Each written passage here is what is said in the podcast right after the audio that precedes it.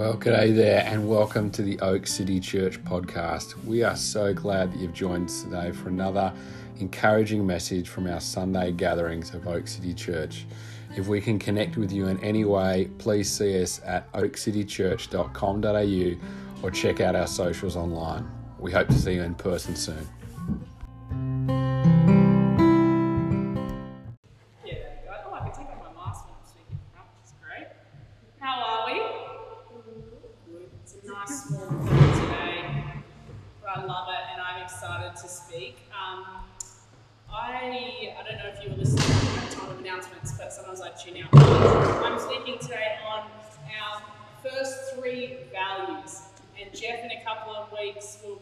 Continuing um, after our picnic the week after on the, the next three. We thought it was a really good way to start the year instead of like New Year resolutions, which I never choose because I just failed and I feel bad about myself. But we thought values is different, and we um, so we wanted to start here. Who are we as a church?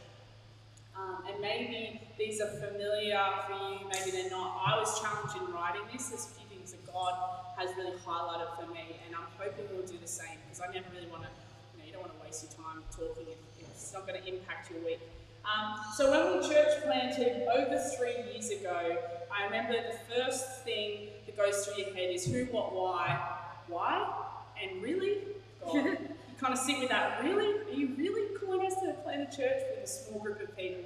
Um, but after you accept the call, this is the next question: is really who are we church? Who are you creating us to be, God? And as you know me pretty well, I think most people, I'm pretty action orientated, so I don't like talking about it for too long. So I was like, great, love values, let's get our values, let's write down, yeah, yeah, yeah, yeah, it's good, and then let's get on with it. And annoyingly, God slowed down the process and he's like, no, no, I want you guys to live this out. For the first 10 months or something, I don't know what it was, I want you to live it out, um, practice with each other how to do these things. And it's a bit harder.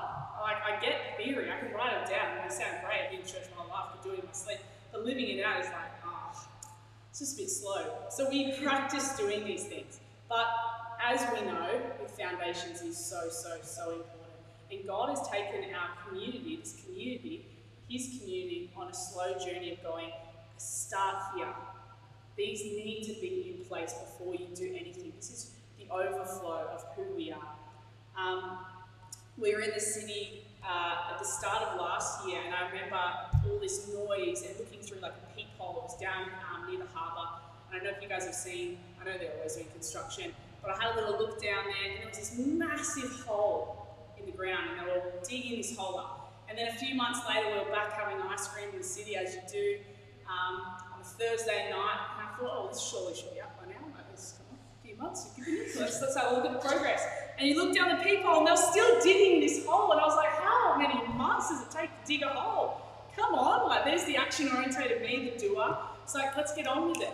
But again, um, I know I'm not very mathematical. I know enough to go, obviously it must be important, the digging of the hole. And it feels counterproductive because you're going backwards, right?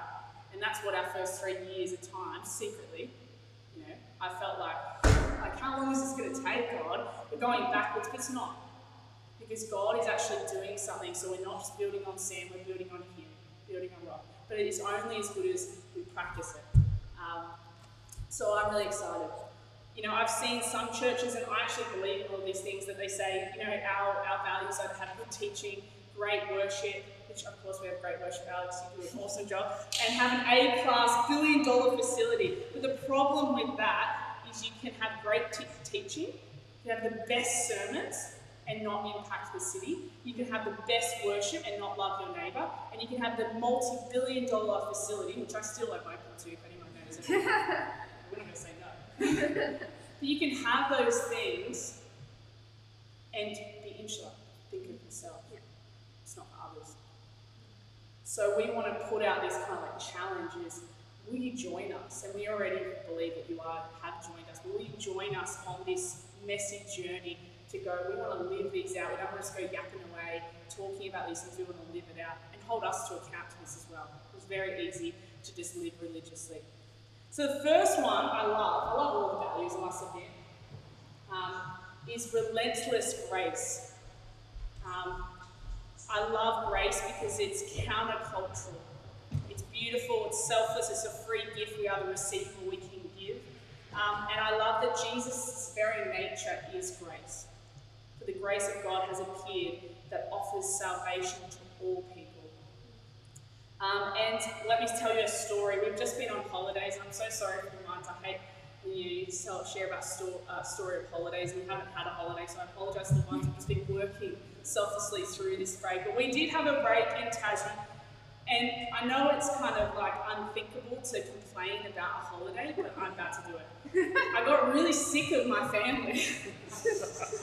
it's almost like a business trip when you're a like a, a full-time even though obviously not always full-time mom, but that was one thing. Like this break was like with everyone. I was with Charlie, I was with the kids, and there was one day I was trying to justify like, hey, you're on holiday, just be grateful. Like this shouldn't be like this. Like just it's all good. Like it's fine. And then one day, because I hadn't it out, I just snapped, and it was actually really destructive. And I'm not proud of um, what happened in that moment. As I said things to the kids, I mean Charlie's pretty it, so I can feel bad for him. But I, I did. I said things to the kids, which was horrendous. And I couldn't believe the words came out of my mouth. Instantly, I regretted it. I said sorry pretty soon after. And I just felt really ashamed. I was like, holy moly, like, this is like the one rule mum should say to the kids. And I even used the point, I was like, like, wind them up, like, this is you getting it. And the amazing thing that God ministered to my heart and the kids ministered to my heart is they forgave me. And they didn't just forgive me, but they offered grace. And they were so gentle. They were like, you know what? It's okay. And I made them so upset that they cried. And after a few hours, I was still feeling really bad. So I kind of started up, and said, like, individually, I'm really, really sorry. And one of the kids said to me, Mummy, honestly, it's okay. We all stuff up. I know sometimes when I'm just so angry, I just I lose my mind for a bit. It's okay. It's really okay. And in that exchange, I honestly felt this release of the shame that I was holding on to. That my kids had ministered to me in that moment of grace of like, I don't just, oh, I forgive you. It's actually, no, no, I forgive you. And here, you don't deserve it, but here's the kindness. I love that grace cannot be earned. It's not by good works. It's a gift. It's undeserved. It's genuine and it's full of kindness. It's actually a sacred moment that goes on when we exchange grace. I know um, with God, there's been many moments that He's extended His grace to me. I had another moment, which is a bit of a trend, and everyone knows it, that I can snap at times, let it go, fester, and then it snaps, and then I end up, you know, digging myself a bit of a hole that I have to get out of. Um, but I bottled up some more anger towards God. Again, trying to just, it's fine, it's fine, this is great. like that really high voice, you know you're in trouble. and uh, I called God every name under the sun. I just absolutely exploded at him a few years ago. Um, and then I almost felt like in his response, like after I finished talking, he was like, yeah, so now you're be so angry, distant, had all these expectations of what God was going to do. But he was closer. He'd actually moved in and he whispered these words of affirmation and love. Now, I'm not saying go off and do what I do. This is the unhealthy side of Jess, right? But God's, in that moment, he wasn't intimidated by my stuff. He moved in like a close father. I don't know about you, but I don't know if you need to experience the grace of God, but in that moment, a sacred thing happens, a life changing thing happens, where from now on, almost all the time, I just come to God as I am. Because at that moment, He showed me my worst. And everything I'd said to Him, He lent in with love. Not because I deserved it, the opposite, because He is filled with grace in His very nature. He is not intimidated by our shadow side. And I want to say, grace is not, I said it's a free gift. It also costs Jesus everything. You know? Like, so it's freely given to us, but it cost him everything. It's not something to be abused, um, but to be received and then passed on. It's not just for ourselves. When you experience Jesus, when you experience Jesus' grace, you begin to see people in a different light, in a non-judgmental way, in a loving way, are present, like become present to them, and a welcoming spirit happens when you experience the grace of God. I was sitting in a park the other day. Um, obviously, you just heard about my irritation not having space for three weeks from anyone. And then I finally got an hour to myself to start writing the sermon a few days ago. And I thought, oh yeah, this is going to be. Jesus, you is like spiritual moment. So I had Lulu because we took her down to Tassie. I'll take the dog, she's silent, it's fine. And as I like got my little table under this beautiful, majestic tree, I was like, Lord, speak to me. like, here's the moment. And I was like, I need a story of grace. So I was praying to God. I was like, so what story of grace can I use? And then in the corner of my eye, a bus rocks up, and these people come down towards me, and I was like, crap, is it too early to leave? Like, do I run now? Like, they, are they going to talk to me? And this beautiful group of people came, and I saw Lulu, and I was like, it's too late. it's. I can't escape. And then I felt like God was like, if God does this, like, like not in a weird way, that's probably a bad message, like, this is your story of grace. How you respond in this moment is your story. It's not a theory that you're sitting there trying to come up with this idea. How you respond to people in the present moment is your story. And so I closed my notebook, knowing God was watching me, so I really couldn't, you know. But I decided to lean in, and for the next 40 minutes, instead of doing my sermon, I was actually doing my sermon because I was living it out. I can't come up here and talk to you guys about grace unless I extend that in my everyday. And so I chatted to these people and it was awesome. And they were so interested, and they told me stories about you know the dogs they had in their life, and, and it was this beautiful thing of going, God is not a theorist; He's a we're practitioners for the kingdom of God. We've been doing BDC, which is building discipleship culture as a church, and we're really wanting to use the language. But the one jump away for me is that there is no theorists in the kingdom of heaven. There is only practitioners. We all are doers. We can't, we can't be up here. And theory is good. We need to live it out. I love in Ephesians it says this Long before he laid down the earth's foundations, he had us in mind. He had settled on us as the focus of to be made whole and holy by his love. Long ago, he decided to adopt us into his family through Christ Jesus. And what pleasure he took in planning this. He wanted us to enter into the celebration of his lavish gift giving by the hand of his beloved Son. Because of the sacrifice of the Messiah, his blood poured out on the altar of the cross, we are free people, free of the penalties and punishment, punishments chalked up by our misdeeds. And we are not just barely free either, we are abundantly free. Oh, come on, we can live with this reckless grace because He has extended that to us first. We are free people. And with that freedom, and I'm going to talk about it in the next point as well, we have an invitation of what you're going to do about it. If we've been given this freedom, how, we, how is that going to change the everyday part of our life? Man, grace has power, and I don't know where you're sitting. If you need to receive the grace of God, or maybe you need to extend the grace of God, but let me tell you something, um, and I'm going to share this a little more, is that it's often the people you don't like that need grace. I mean, we all like our mates, right? But it's often the people that are challenging in our world to where do we extend grace? Where is it undeserved? Where can we be kind and lean in? Grace is a posture that we carry. It's either a turning away and running like I wanted to at the parks, it's my one sacred hour, or it's leaning in and actually practicing what I'm preaching about in everyday moments. grace. Now, the second point is intimacy with God, and unfortunately, sorry, a little bit out of order here. Um, that doesn't matter, does it, Charlie? um, intimacy with God. Now, this is the mother dough of all mother doughs. Okay, you all know what mother dough is? I would love to learn how to make sourdough, just saying, but I don't think I have the skills. But it's the mothership. Intimacy with God is the thing that you see come alive. I'm so passionate about this topic that if I could dance and talk at the same time, I would do it. But I can't, I'll get out of the way. But it is so, so, so, so, so, so, so crucial. If you're going to listen to one thing, please listen to this. It has always been about closeness to God. Intimacy with God is a closeness to God.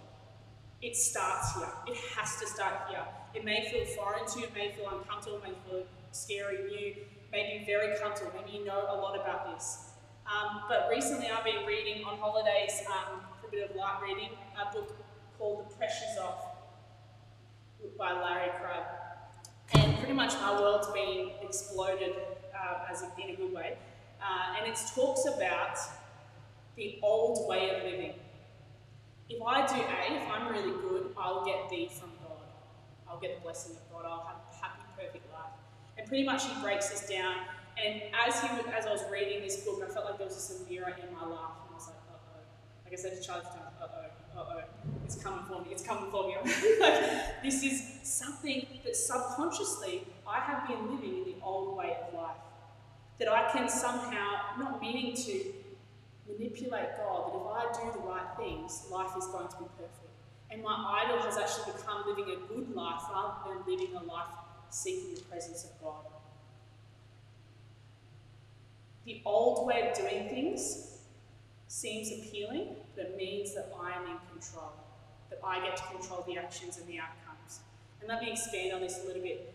In Hebrews, it says, Yes, the old requirement about the priesthood was set aside because it was weak and useless. The old way, where we had to earn it and we had to listen to the commandments, otherwise, you know, and then alter, uh, sorry, sacrifice a lamb, it was weak and useless because we always fell short. So the problem with my idea of living the old way is if I try and earn God, earn God's love, is I'm going to fall short. It doesn't work. And God knew that. And then it says, For the law never made anything perfect, but now we have confidence in a better hope through which we draw near to God. Don't glaze over that line. But now we have confidence in a better hope through which we draw near to God. There is an invitation for us to draw near to God. And there it doesn't say you have to do a hundred things. The whole point of what we read before is that we have the ability, we have the opportunity to come as we are to God. And can I tell you something? As we do that, as we come close to God as we are, He starts to rub off, rub off on us.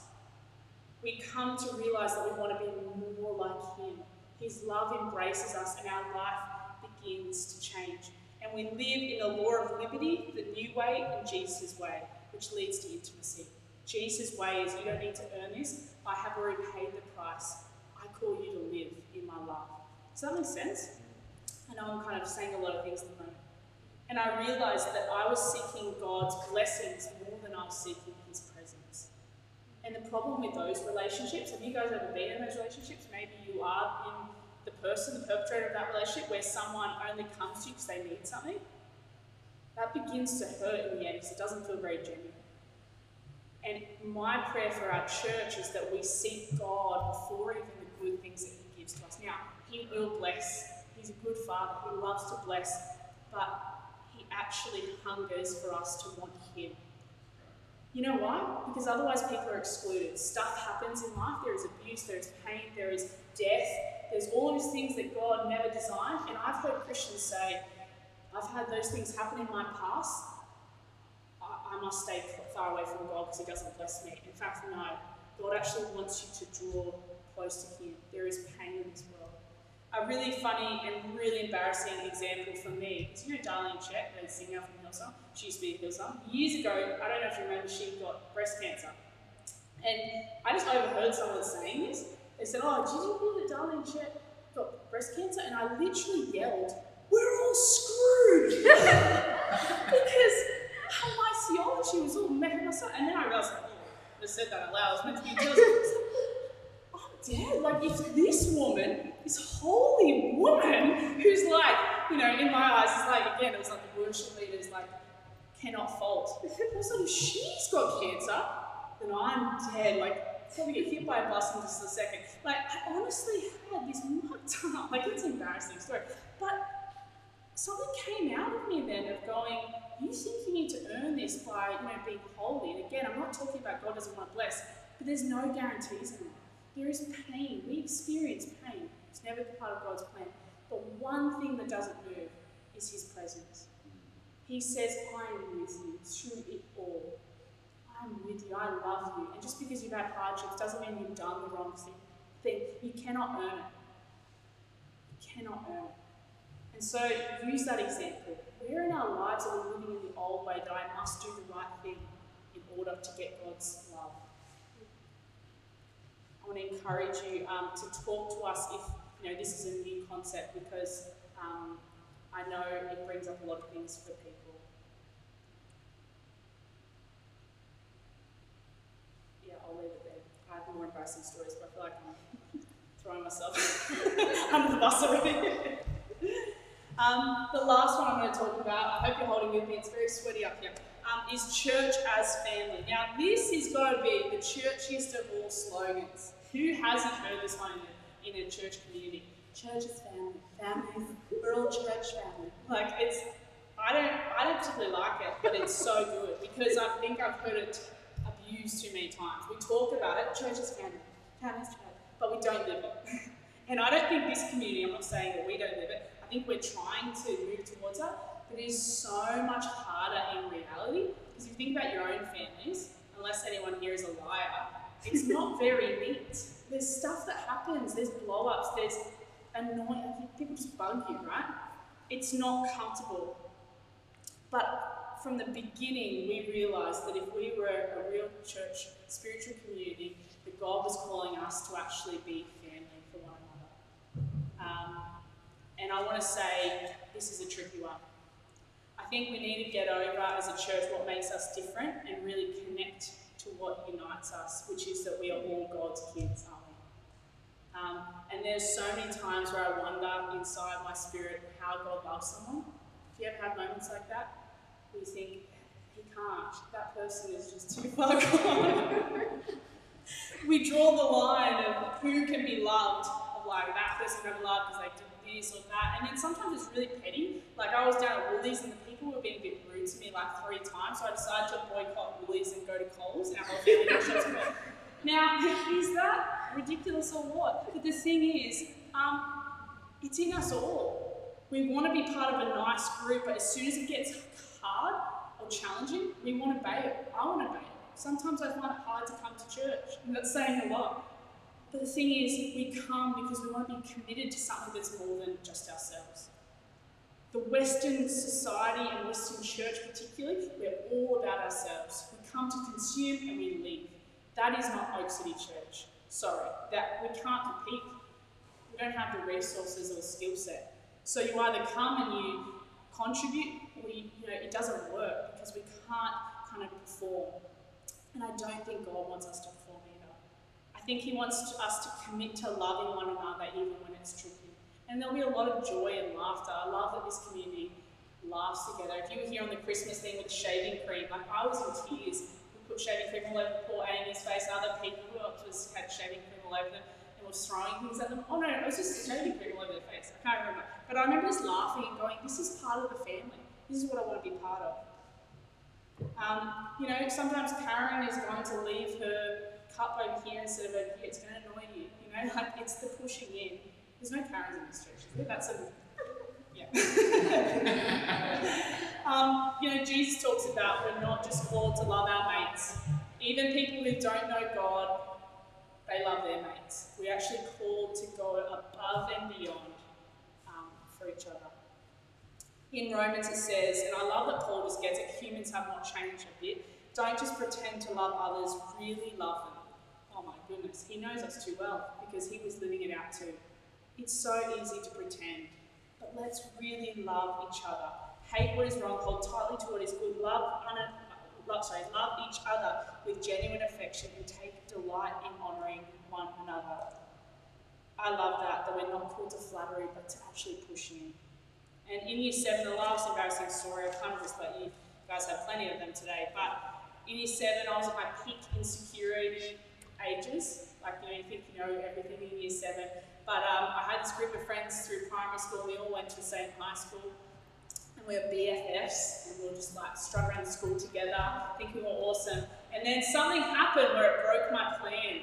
Okay, I had a plan um, of how things should be. And a girl from church joined us, my high school actually. and uh, I wasn't too happy about it because I didn't particularly like this girl. But my religious side was like, I have to invite her into our group, right? Um, and so I didn't really want to, but again, I have been programmed to go, all right, you're going to come, you can be part of our group, you can be in our group, but these are the conditions.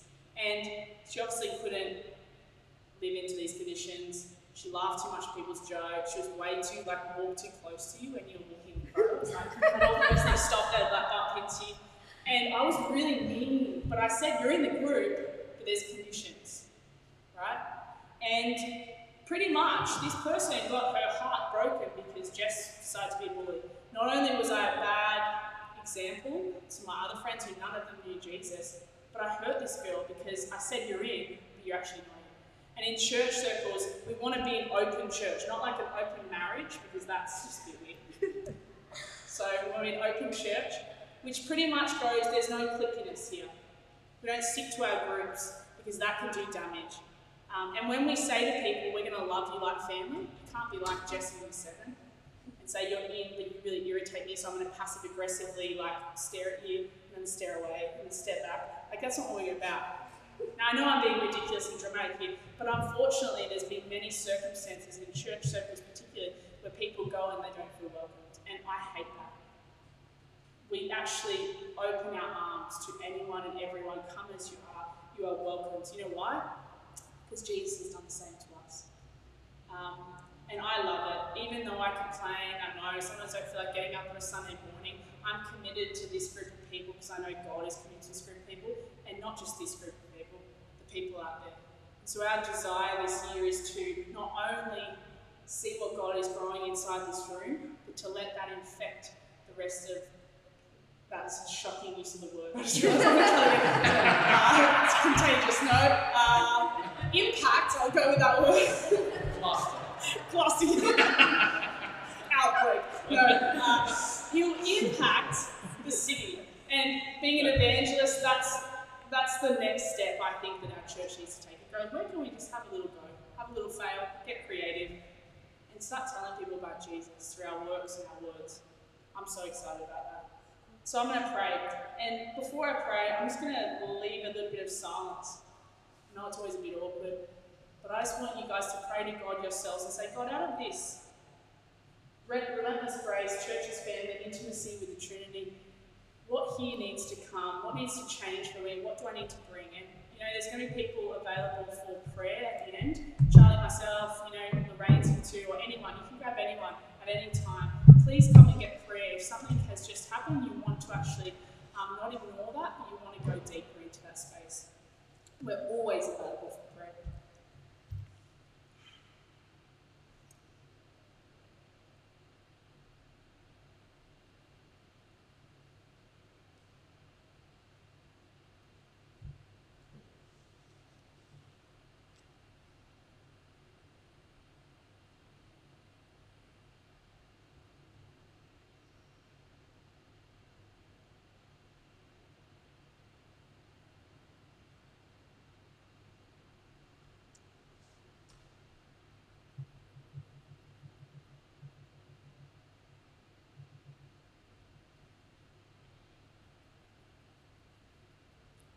Jesus, we thank you that you are here.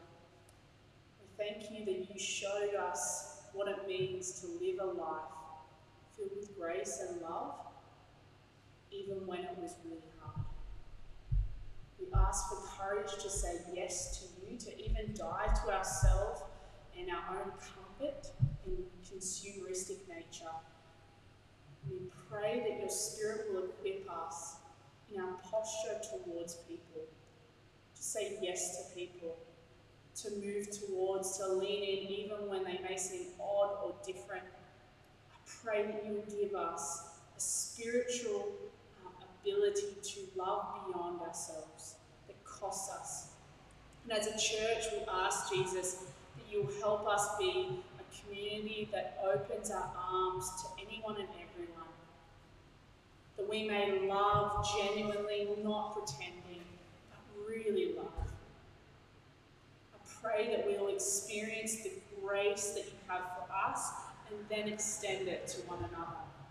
To people in our lives, at our workplaces, at the bus stop, at our cafes, people walking by, that we would extend something different. We would actually wear that heavenly crest of grace and love. Jesus, equip us for your mission want to be part of it, but we need you, Jesus. So I pray for that courage as a community, and I thank you for this time. In Jesus' name. Amen. Thanks, God.